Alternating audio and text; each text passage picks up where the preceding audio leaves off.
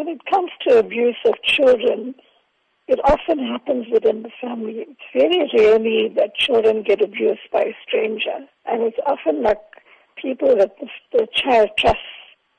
So uh, um, often the abuser would groom the child. They would buy things for the child, so the child, you know, becomes so uh, attached to the abuser.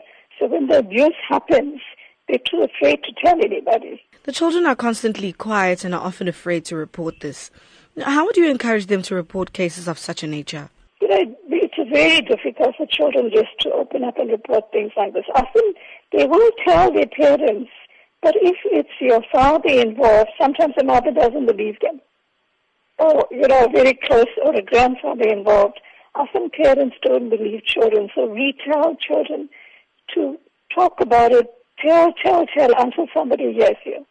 Because even if it's at school, if they tell their teacher or another friend that goes and tells the teacher, so often after our um, awareness talks, you get a lot of children coming to say that, you know what, this has happened to me, or something like this has happened to me.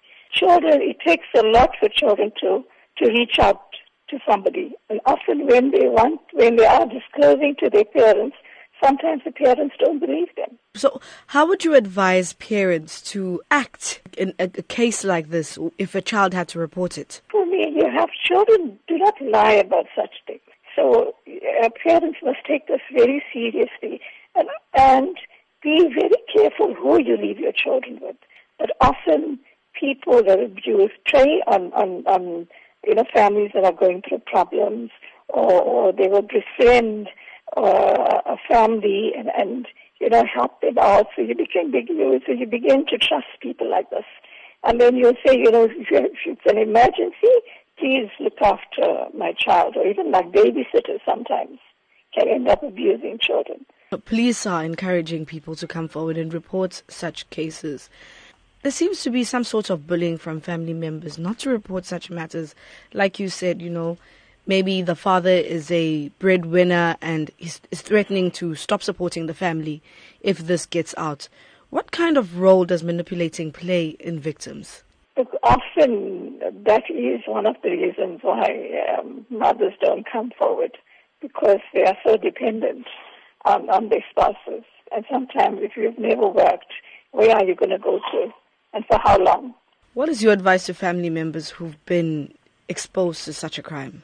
For me, you have to listen to the child. If a child is telling you something, listen, because children don't make up stories.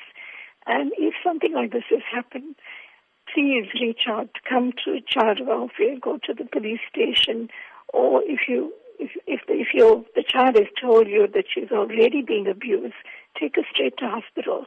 The hospital in in, in our areas have uh, TCC clinics where the police are there uh, the child will be examined by a doctor where even counseling is offered immediately before they can reach us.